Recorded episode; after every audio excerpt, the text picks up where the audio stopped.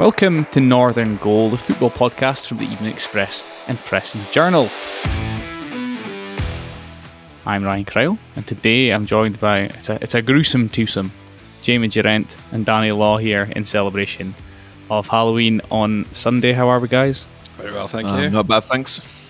Possibly an insulting start for you, but um, it can it can only, we can only go uh, upwards from here. Yes. So today we're going to discuss last night's Premiership games. Of course, Aberdeen and Ross County both getting, I would say, decent results on paper in reference to Aberdeen um, at Ibrox. But we'll also have to, of course, discuss the last week, which included um, poor result for Inverness over the weekend, as well as um, Cove Rangers, Peterhead, and Elgin City in action, as always, as well as looking ahead to this weekend's games. But yes, first, let's start at Ibrox, where Aberdeen drew 2 2 with Rangers, a game not without controversy. Uh, Christian Ramirez and Scott Brown putting the Dons ahead early on. Dons were in dreamland early on, but Alfredo Morelos pulled a goal back before James Tavernier was given the chance to equalise late on from the penalty spot. Um, we'll get on to it, but perhaps a favour done for Rangers by John Beaton with that decision.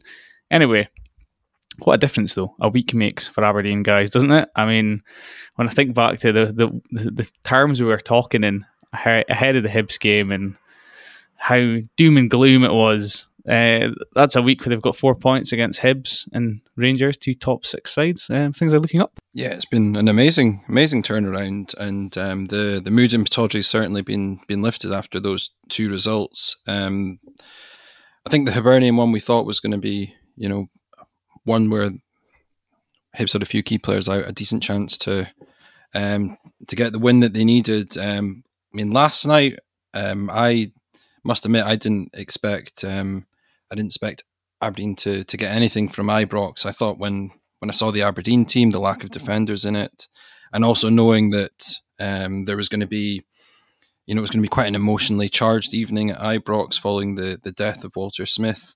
Um, so I, I was, I- thought it was going to be very, very difficult for for Aberdeen to come away uh, from. Uh, from Ibrox with um, with even a point, um, so I mean it was an amazing start, and it looked like a, you know, a point was the, the least they deserved for their efforts.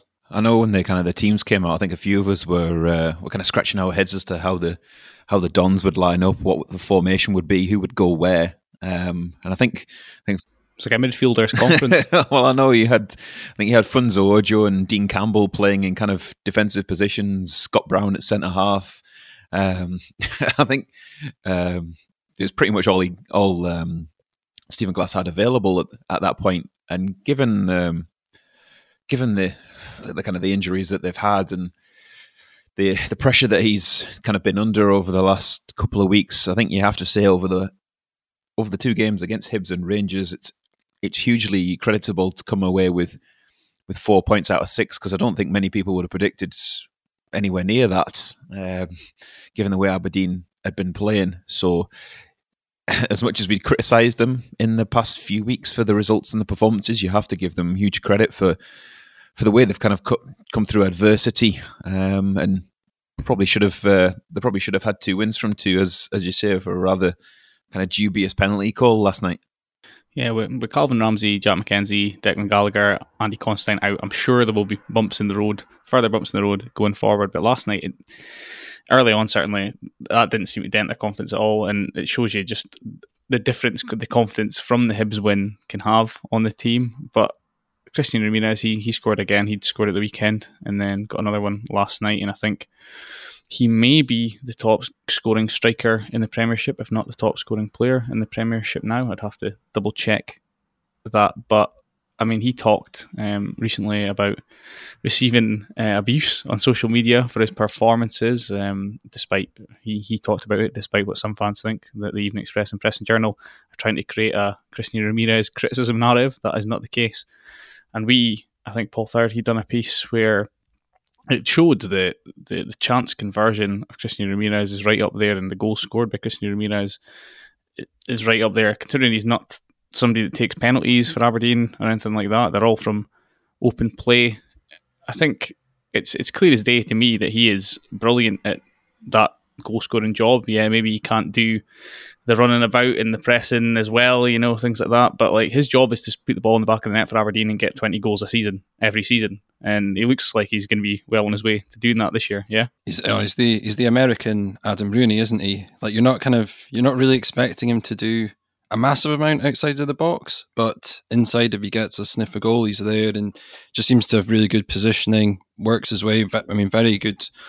Obviously, heading ability. We've seen seen that already, but um, but yeah, I mean, there's I mean, there's obviously more to to his game than um, than just scoring, but um, but he is he is the the type of player that you know that every team needs someone that's going to be that focal point of um, of the attack, but um, but yeah, I mean, he's he's had a great start to um, to life at Pittodrie. We weren't too sure how how quickly he was going to settle, but I think you know, obviously, scoring early in Europe has he's just kind of built momentum from there. And I mean, he looks like he's going to end the season with um, you know, if he if he can manages to stay injury free, he's he's going to score a good number of goals this season. I think for um, I think maybe people are looking at it as kind of the way the game has evolved and are expecting kind of more from, say, a modern type striker, particularly as playing up front by himself, someone who does more like tries to link play or kind of will relentlessly press.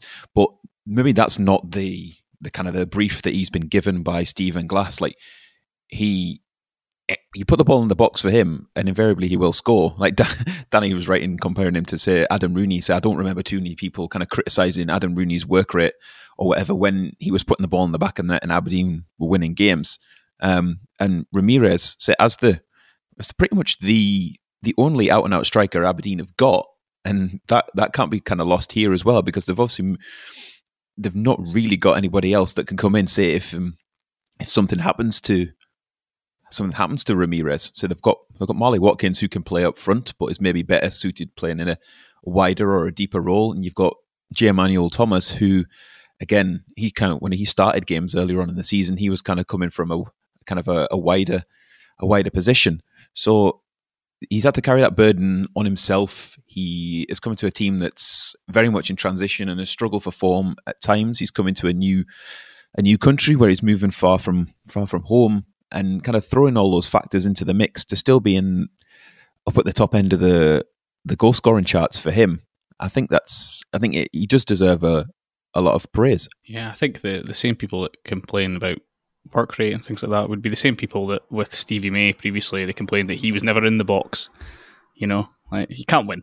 But anyway, the goal he did score. I thought Ryan Hedges' assist was great. The actual because the way the chance unfolded, Hedges was almost moving away from goal, and the way he had the, the sort of vision to dink it and know, uh, have the awareness where Ramirez was positioned to just sort of, you know, for the easy header downwards into the goal was was brilliant. Dean Campbell played a great part in that as well, and I think Dean Campbell deserves a lot of credit for coming in and playing so well at left back, considering he hasn't had that many chances this season. I think most people would agree though that Scott Brown was the the standout last night. It's a little bit, it's another one of those performances from Brown, isn't it? Where it's a mix of doing the leadership stuff, the sort of positioning other players and, you know, general sort of complaining about everything, giving no quarter, but he did play for somebody that isn't a centre half. He did play very well at centre half and to snuff out a lot of Rangers' chances. Yeah, he was he was superb. He obviously, I mean, he he thrived on on the atmosphere, um, and I mean, he's he's got such a, a, a great football brain that he's able to read the ball, uh, read read the game so well, and manage to get into the the right positions. It was kind of you know highlighted on the, on the the highlights last night, but I mean, I, I think that I mean you saw with the um, the kind of um, exuberant uh, celebrations after he scored, and the way that um, his celebrations as well post match, what it meant to him. I mean, I think if there were any I mean, I don't think there were many doubters among the Aberdeen support when Scott Brown signed that he would be a good addition to the squad in terms of his playing history. But um, I mean, I think he's certainly won over anyone that was doubting um, what he would be able to do uh, for Aberdeen after um, after that performance against Rangers. I, mean, I think Johnny Hayes as well. I mean, he had probably one of his his best games of the of the season as well. So um, it was the kind of the the old guard that turned up, if you like. And everyone likes a diving header don't they? Don't get enough of them. Don't get enough diving headers. it's, a, it's, a, it's a lost art, I think. Yeah. Lewis Ferguson had made more of that chance to make it three. What what could have been? Do you think? I mean, who's who's to say? I mean, I would kind of looking at the chance back. You probably do think that Ferguson could have done a little bit better with it. I mean, I think there needs to be credit given to again to Dean Campbell for the pass because I think he's kind of taken, he's kind of played it a more kind of measured one that, than maybe he could have played. He could have kind of probably just zinged it first time across goal, but he's actually kind of first time just rolled it back to to Ferguson in in a little bit of space.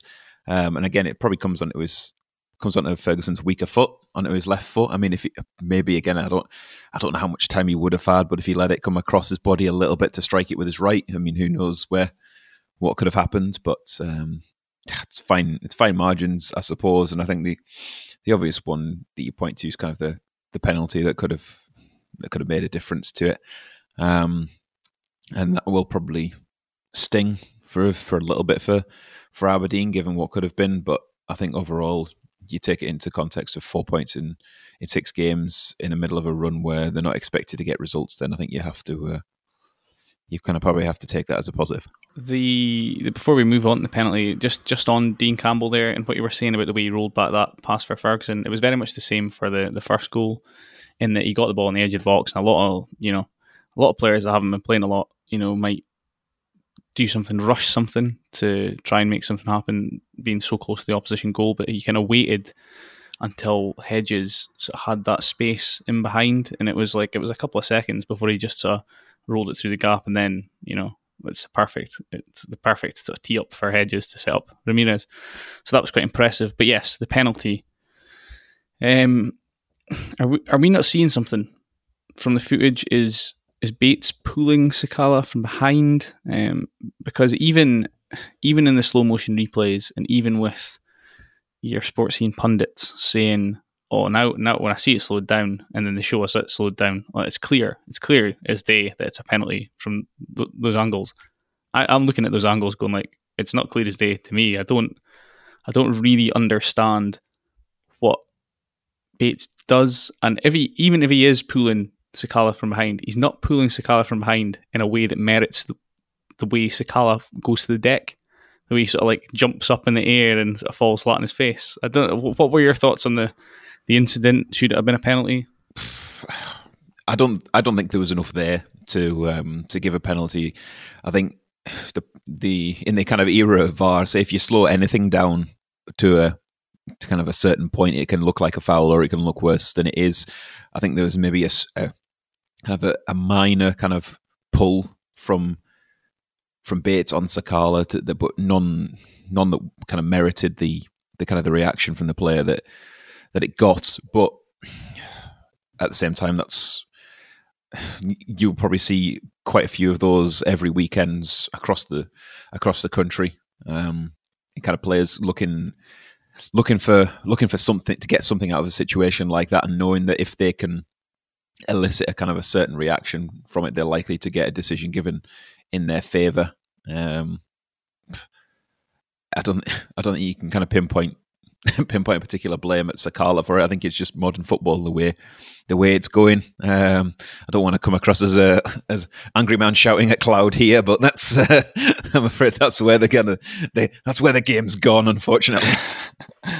well, I mean the one the one thing that I'll say is that I mean David Bates was was caught out positionally, and I guess not for the first time in in that game, but I mean he he got oh, caught wrong. Don's career.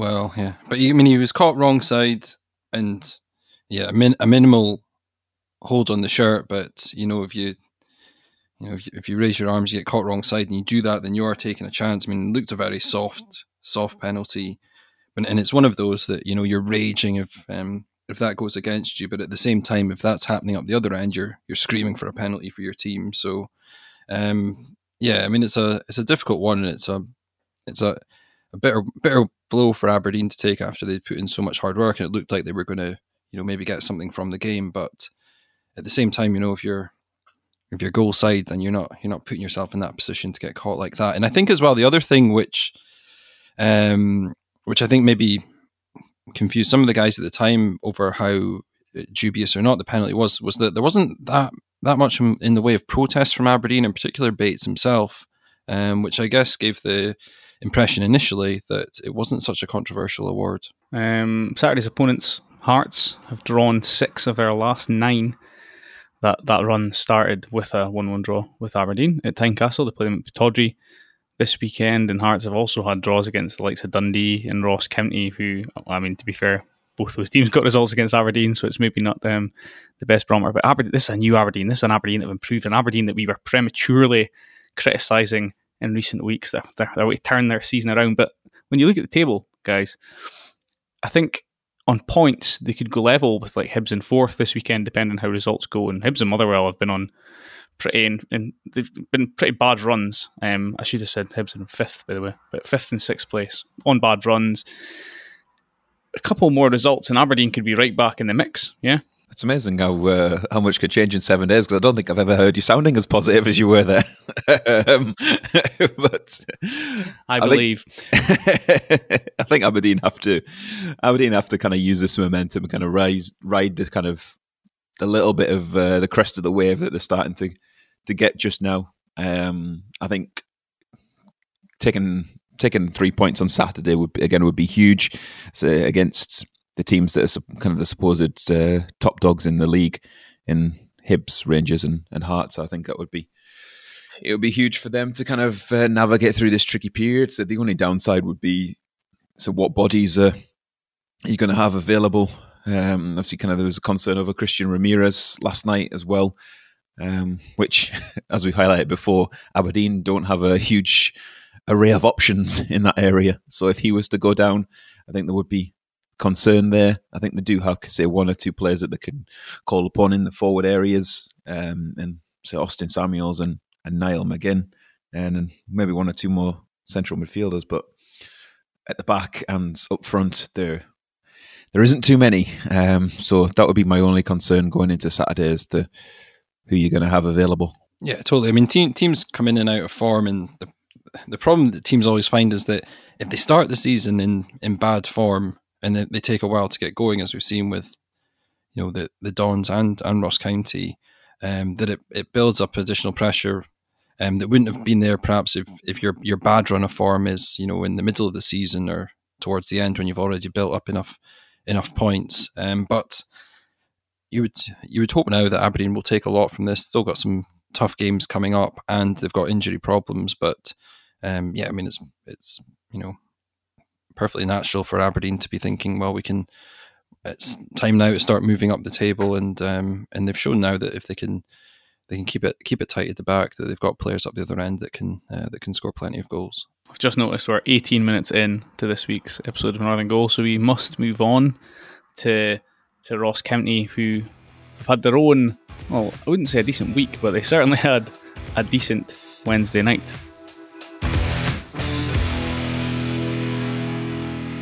Okay, County then.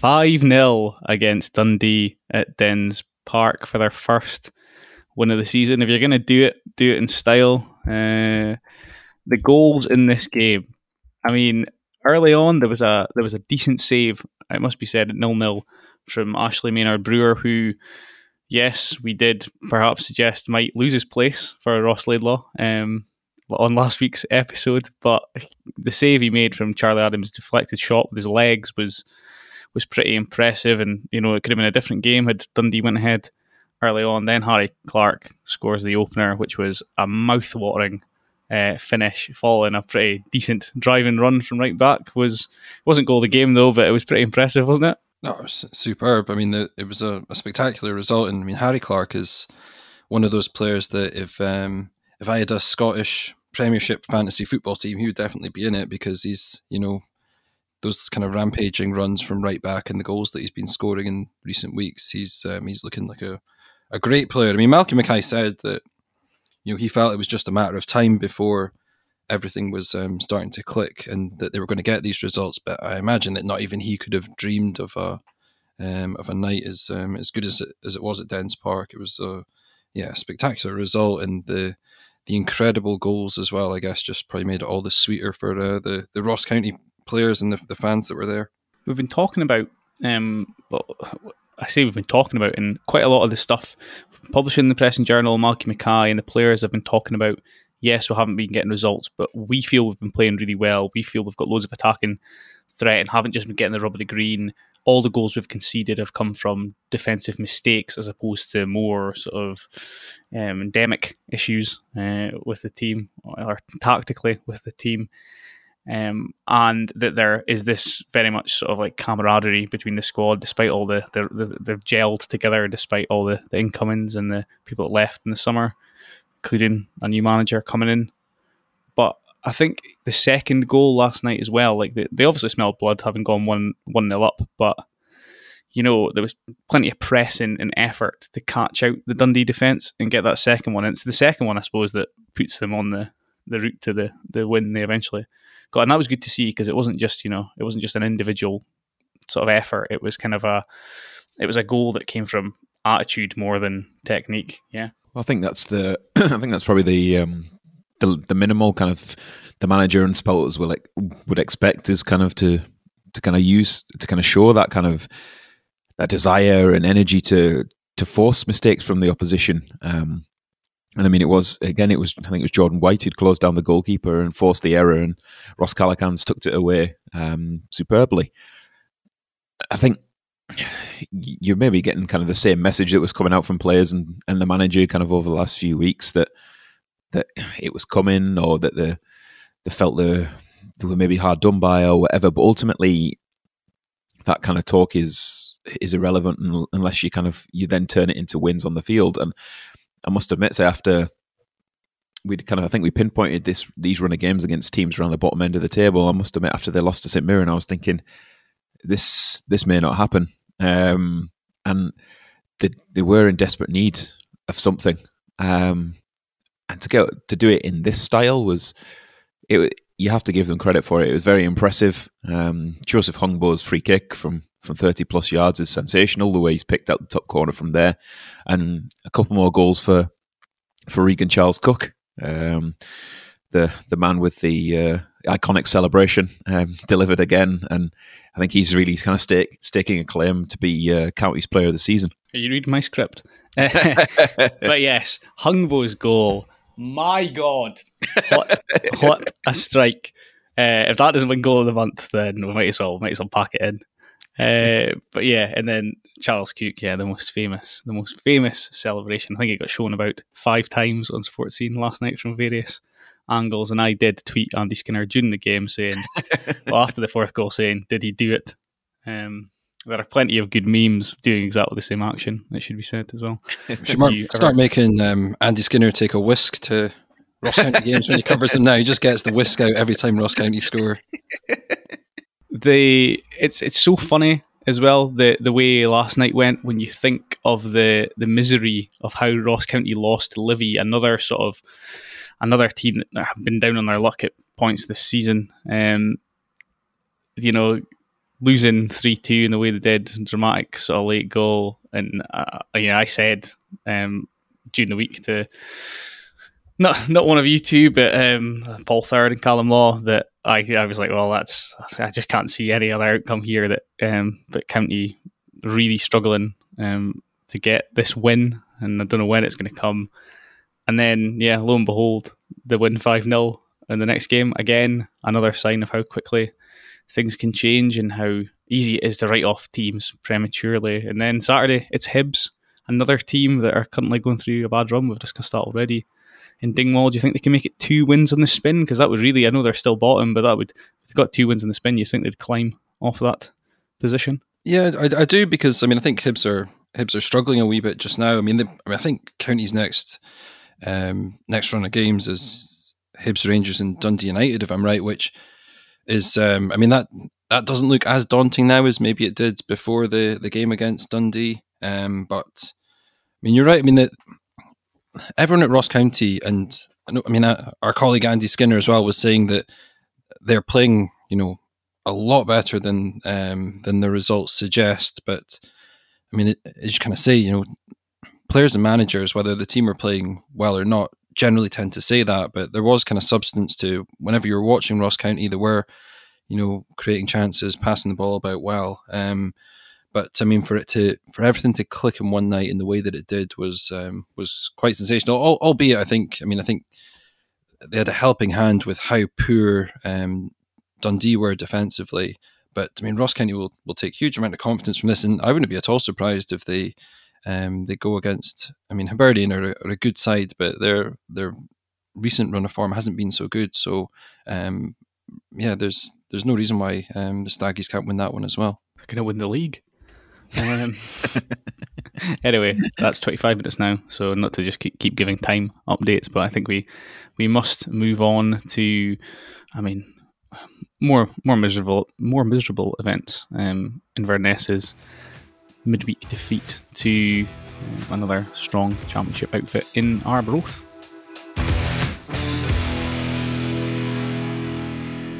Yes. Okay. Well, I meant Arbroath were the championship outfit that I was talking about, not that it was in Arbroath because it was in Inverness at the Caledonian Stadium. But it was a a one 0 win for the visitors on a on a windy night, and it stopped Inverness, I think, going for I think achieving their sixth home win in a row in the championship this season. It was their first loss at home this season, and they're now below Kilmarnock in the table on goal difference. It was about a freak free kick that won it, wasn't it?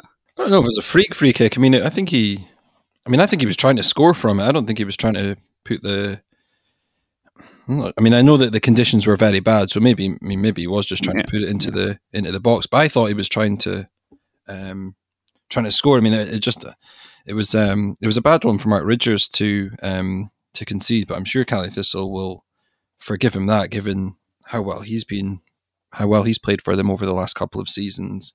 Um, but yeah, it was a disappointing night for Caley Thistle, but um, I'm sure they'll I'm sure they'll bounce back. But it was um, yeah, not not not the greatest goal in the world to to concede. I think there's kind of maybe some concern about how difficult they're finding it to break some of these teams down.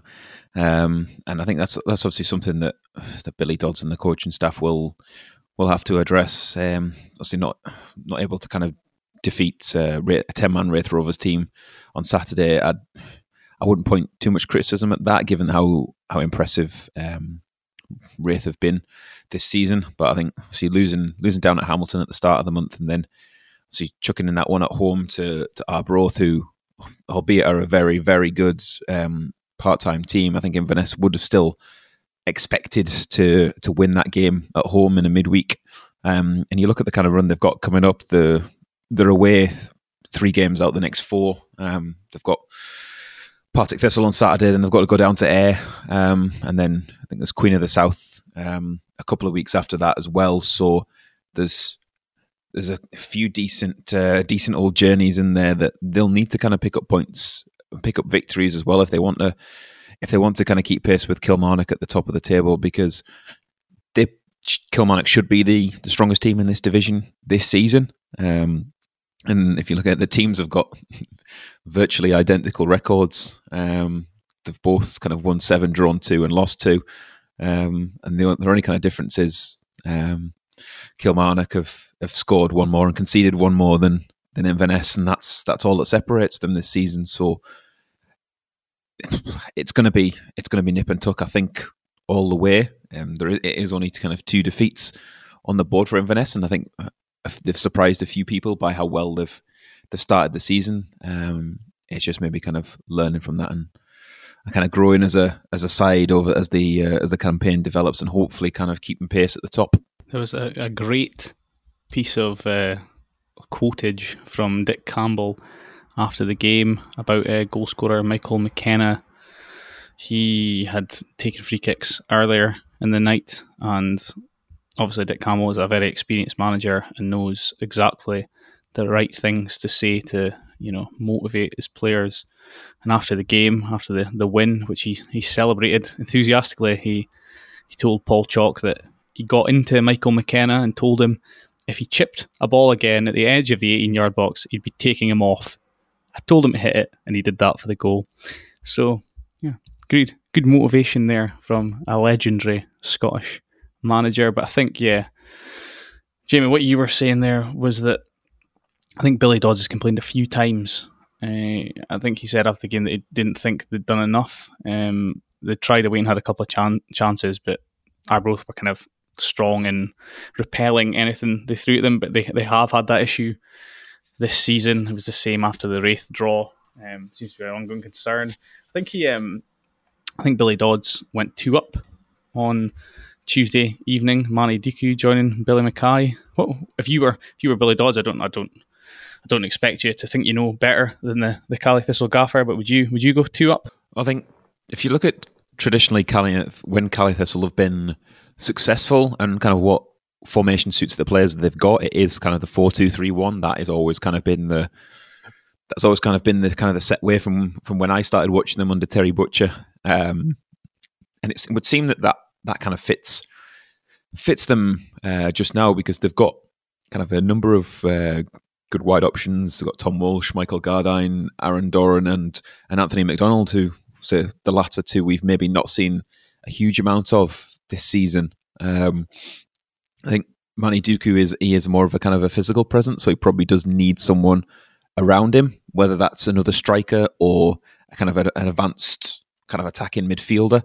Um, Billy Mackay is a he's been used to playing up front by himself over the years, and he's a prolific finisher from within within the box. And then it, it's again, it's just it's just kind of options really what suits Inverness better against certain teams. I suppose. I mean, it, starting with two up front does obviously show a clear intent, um, but then do you miss something as a link between the midfield and attack? If you're say if you're playing four four two, um, can can it then be a little bit easier to kind of maybe shut down balls into the box or wide wide options? Um, whereas if you've got say somebody floating about in the in the ten position, be that say Roddy MacGregor or Reece McAlear or someone like that, maybe kind of gives you a little bit more freedom. But I think in Manny Duku and Billy Mackay, you've got options there, and you've got Shane Sutherland as well, who can kind of play out wide or or through the middle. So there's definitely kind of there's solutions there for for Billy Dodds. It's just kind of almost kind of putting the pieces in the right place to uh, to find out what fits. All right. Well, we shall move on. Hopefully, Caley Thistle can get back to winning ways this weekend when they travel to. Um, to do they travel? They're playing Partick Thistle anyway. I think I think it's possible. Yeah, it's down at Firhill. Yeah, yeah. Um, Partick have had two goalless draws this week. I think so. Yes, and another challenging team, a team that will be intent on getting back to the top flight as soon as they possibly can. But yeah, hopefully Billy Dodds and his, his team can do it, having been so impressive so far this season in terms of results. Right, next up, we'll head for the lower leagues of League One and League Two. All right, where will we start? Um, Cove, I think. Cove beat Clyde 3 0 at the weekend, back to winning ways after their, their strange blip the week before against East Fife, wasn't it? Um, but they've got a challenging one this weekend against Queens Park, one of the one of the sides that's going to be right up there competing with Cove for the title. Um, but yeah, I mean Robbie Leitch appeared to be another impressive performance from him in this game, Jamie. Yeah, I think he he was someone who I don't know. I don't know what was expected of him from from kind of supporters and whatnot when when he came in. He's he's he's been quite a regular pick for for Paul Hartley. He's had to kind of fulfill a number of roles. He's played on both flanks. He's played in behind the striker. Um, he's he's versatile, but as always, that can count against players if it if it means they're not able to kind of get a regular run in the team. Um, they were looking for for more players to chip in with goals rather than say just relying on Rory McAllister and Mitch Megginson. And sure enough, neither of them scored on Saturday, and they had three different goal scorers. Um, and obviously Robbie Leitch, Connor Scully, and, and Jamie Masson. And I think that's what they that's what they want because I think Paul Hartley's he said before that there there will be games where Rory and Mitch don't score, or there will be kind of patches of, of form where maybe they they dip a little bit and they need someone else to kind of step up and and be able to to find the net because they can't they can't they can't expect to kind of be up their challenge at the top end of the table and win winning leagues just by counting on two people to score.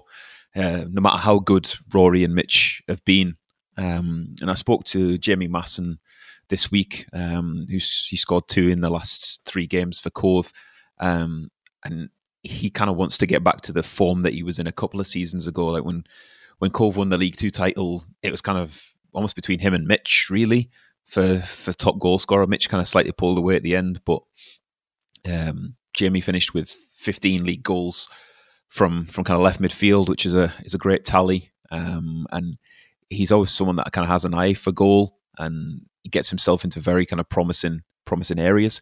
That maybe has been kind of just building him back up to where he should be fitness wise over the last few weeks because obviously he's come off the back of the serious ankle injury that kept him out for kind of four or five months and he's only kind of just just kind of getting used to kind of starting games and playing regularly again. Um, I think getting him back up to speed will help. I think they've obviously got um, they're starting to get kind of goals from from elsewhere as well. I think Fraser Fyvie's chipped in with a couple. Robbie Leitch has got a few um, I think they were looking for more goals from set pieces, kind of given that they're kind of the height that they've got in the team. So I think I'd like to think kind of Cover are starting to kind of kick into gear again. So the East Fife game was a little bit of an aberration, really. Um, this Saturday will be, I think, will be a fantastic game. Um, both teams that want to get forward, want to score goals.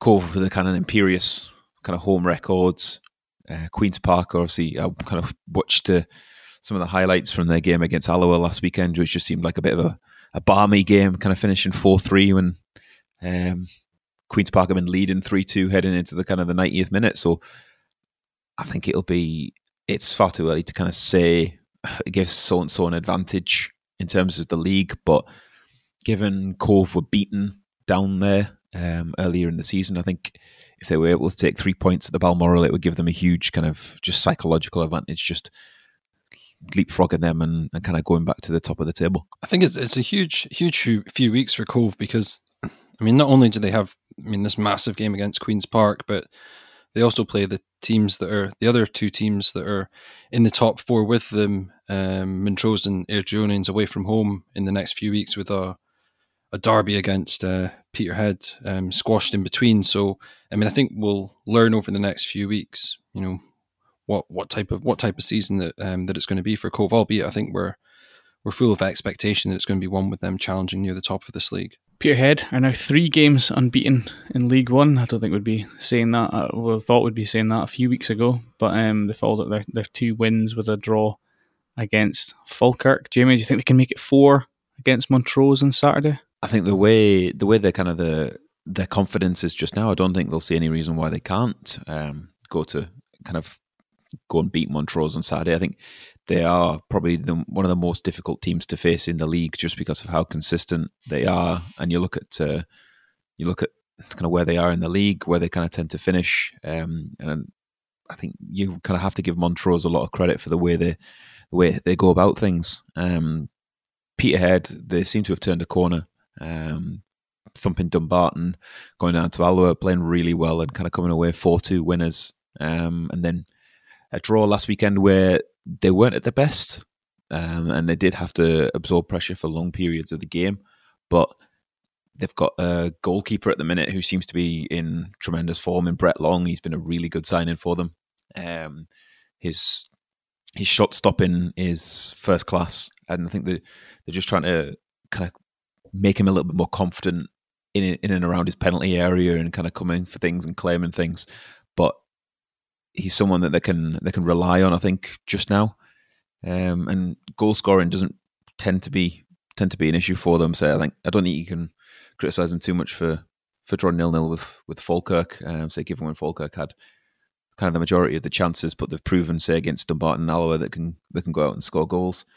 Um, Montrose are a, are a very good side, so it'll be a good test for uh, this little mini revival and see where Peterhead are at. I've seen Jason Brown describing one of Brett Long's saves at the weekend as kind of otherworldly.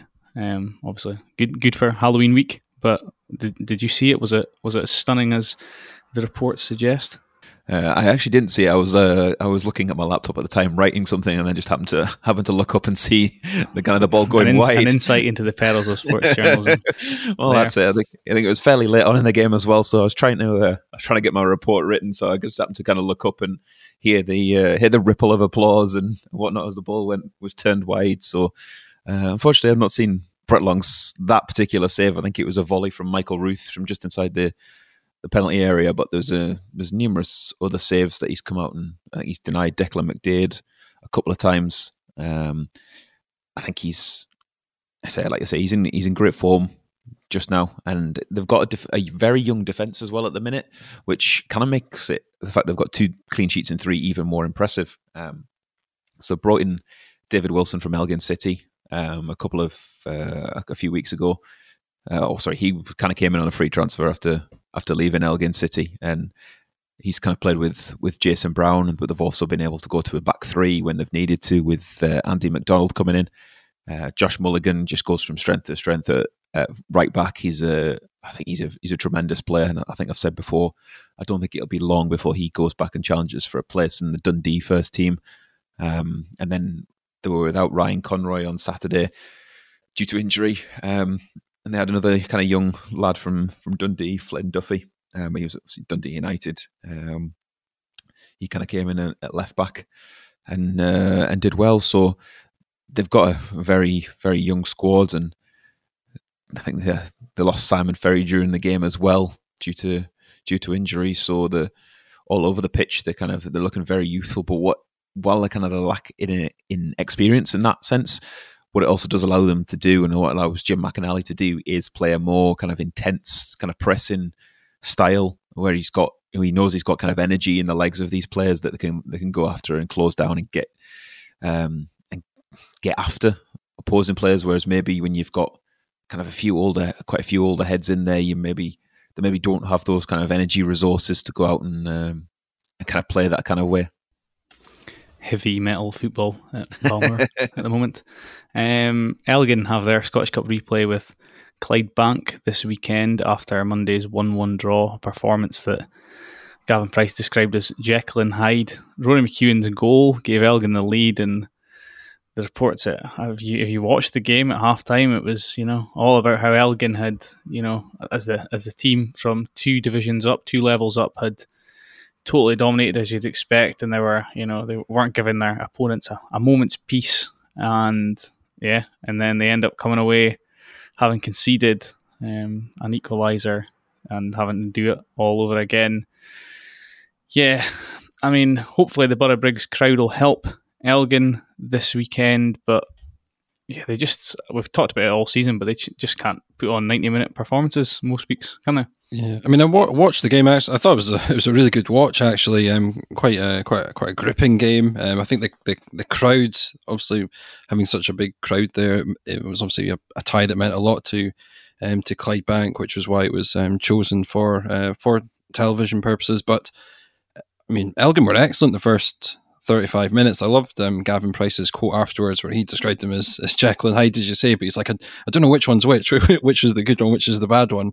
Um, I think it was Hyde was the bad one. But I mean, it was, um, I, I would be pretty confident that, um, that uh, I shouldn't say this, but I would be confident that Elgin will go through because I think they're the, by, by far the better side, and I would think on their own patch as well.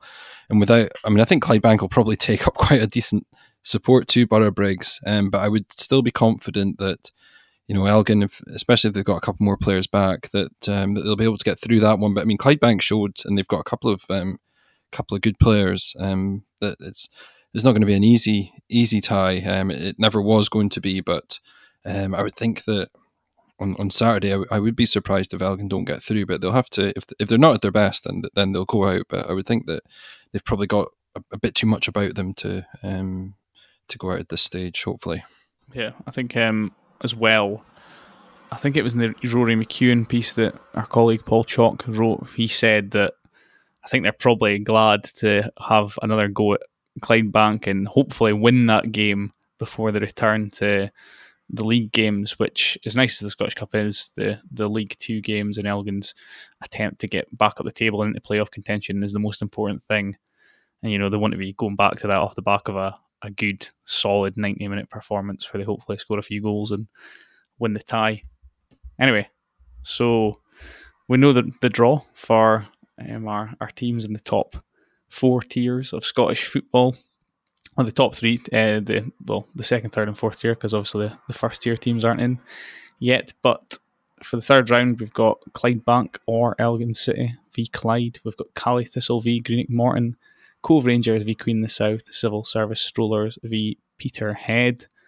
For me, the pick of the ties is Cove at home to a championship outfit in Queen the South. I like to you know that's where they want to be, the championship. So it'll be good to see them test themselves. Caley Thistle, Greenock Morton, a bit boring. I'm not going to lie. Um, it's just two teams that play each other already uh, on league business. Um, Elgin, yeah, underdogs for their tie against Clyde if they go through, and Peterhead, civil service strollers um, away from home.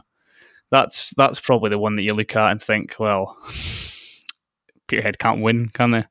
In that one, well, they can't win the tie, but they, you know, if they if they don't if they don't beat them, uh, then it's you know it's a an upset. But they go they're expected to beat them, so you know all they do, all they can do is um, perform adequately. Yeah, I agree with you, but yeah. I think that um, I think Billy Dodds would have been cursing that draw though, because out of all the teams that Caley Thistle could have got, they'd have certainly been hoping to avoid someone in um, a, a, fellow mm-hmm. championship side. Um, I, I, agree. I mean, I think Cove against Queen of the South, I, you know, I definitely fancy a wee upset there. Um, Peterhead should be should be too strong, and um, Elgin as well. They get past Clydebank. I'd, you'd fancy them to to take care of Clyde as well. Yeah, I think the Cove Queen of the South one has the potential to be an upset. Um, I think that's that's maybe one that people will look at. Um, and I think Cove, having beaten Alloa last season when they were a championship team down the road, I think they will uh, they'll fancy they'll fancy kind of quite having a go at them. Uh, Peterhead Civil Service Strollers, I think Civil Service Strollers have done quite well this season in the in the Lowland League, um, and again down the roads against a against a league side. Um, I think some some folk out with that might be maybe looking at look at it as a potential upset. Um, but I would I would expect Peterhead to take care of business there um, and kind of get themselves get themselves through into the next round, um, which is ultimately what uh, ultimately is what we want for our uh, our North clubs below below the SPFL sides, and we're not going to labour on this too long, as you know, we've got Highland League Weekly on the Press and Journal website available for you to watch um, if you're into that sort of thing. But the Highland teams in Scottish Cup second round action over the weekend, we've got Banks Dee going through after their 5 0 win against Nairn County. That was the biggest win of any team playing in the second round of the Cup at the weekend, and Brora Rangers uh, the Albion Rovers. That ended 0 0, so we'll go to replay this weekend at Cliftonhill. Beat Star and Rothes, same scoreline 0 0, so they'll play each other again at Mackessack Park. Some good, some good ties came out the draw for the third round involving the Highland League or junior side. Banks o' Dee, uh, we've got Dee at home to East Fife. That looks like a, a game that we all know how strong Banks Dee are at Spain Park, so there could be potential for an upset there. Um, Brora or Albion Rovers will play Ayr United, um, Brechin at home to Darvel as well, which I'm sure will be challenging for them. Anyway, that concludes this week's episode of Northern Goal. Thanks to Jamie and Danny for joining me today. Cheers, guys. No problem. Pleasure. In the end, you've been a glorious twosome, not a gruesome twosome. um, if you enjoyed this episode, you can like and subscribe uh, to Northern Goal on your favourite podcast app. You can email us any questions or queries or criticism or whatever you want, really, um, within reason, obviously, at northerngoal at dctmedia.co.uk. And finally, enjoy whichever games you're watching this weekend and wrap up warm. See you later.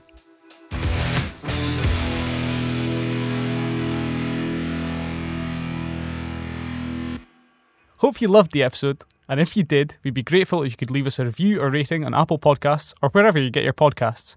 And don't forget to pick up your copies of the Press and Journal and Evening Express every day for the best football writing and analysis in the North.